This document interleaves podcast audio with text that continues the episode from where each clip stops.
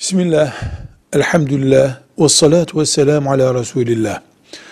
Allah bizim Rabbimizdir. Elhamdülillahi Rabbil alemin derken ki Rab bu Rab'dir. Yani Allah Rabbimizdir demek, sahibimizdir demek. Sadece bizim değil. Hayvanların, dağların, dünyanın, uzayın, her şeyin sahibi Allah'tır. Allah Rabbimizdir, kapısındayız demektir. Buna rububiyet deniyor.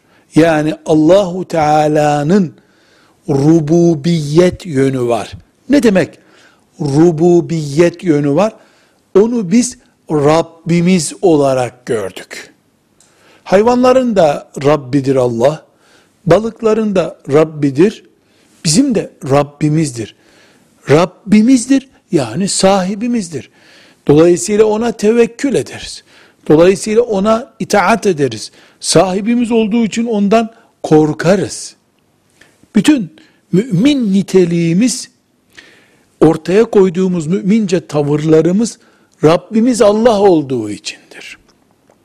Bu Rabbimiz Allah'tır sözünü benimsemeye Allahu Teala'nın rububiyeti diyoruz.